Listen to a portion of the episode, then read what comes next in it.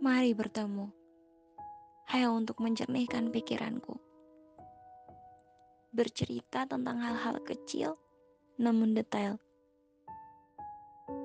Canda tawa di setiap salah cerita senantiasa menjadikannya lebih berwarna.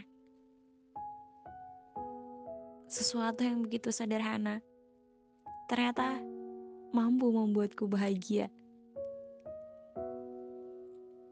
Salah satu di antaranya, ya, kamulah orangnya.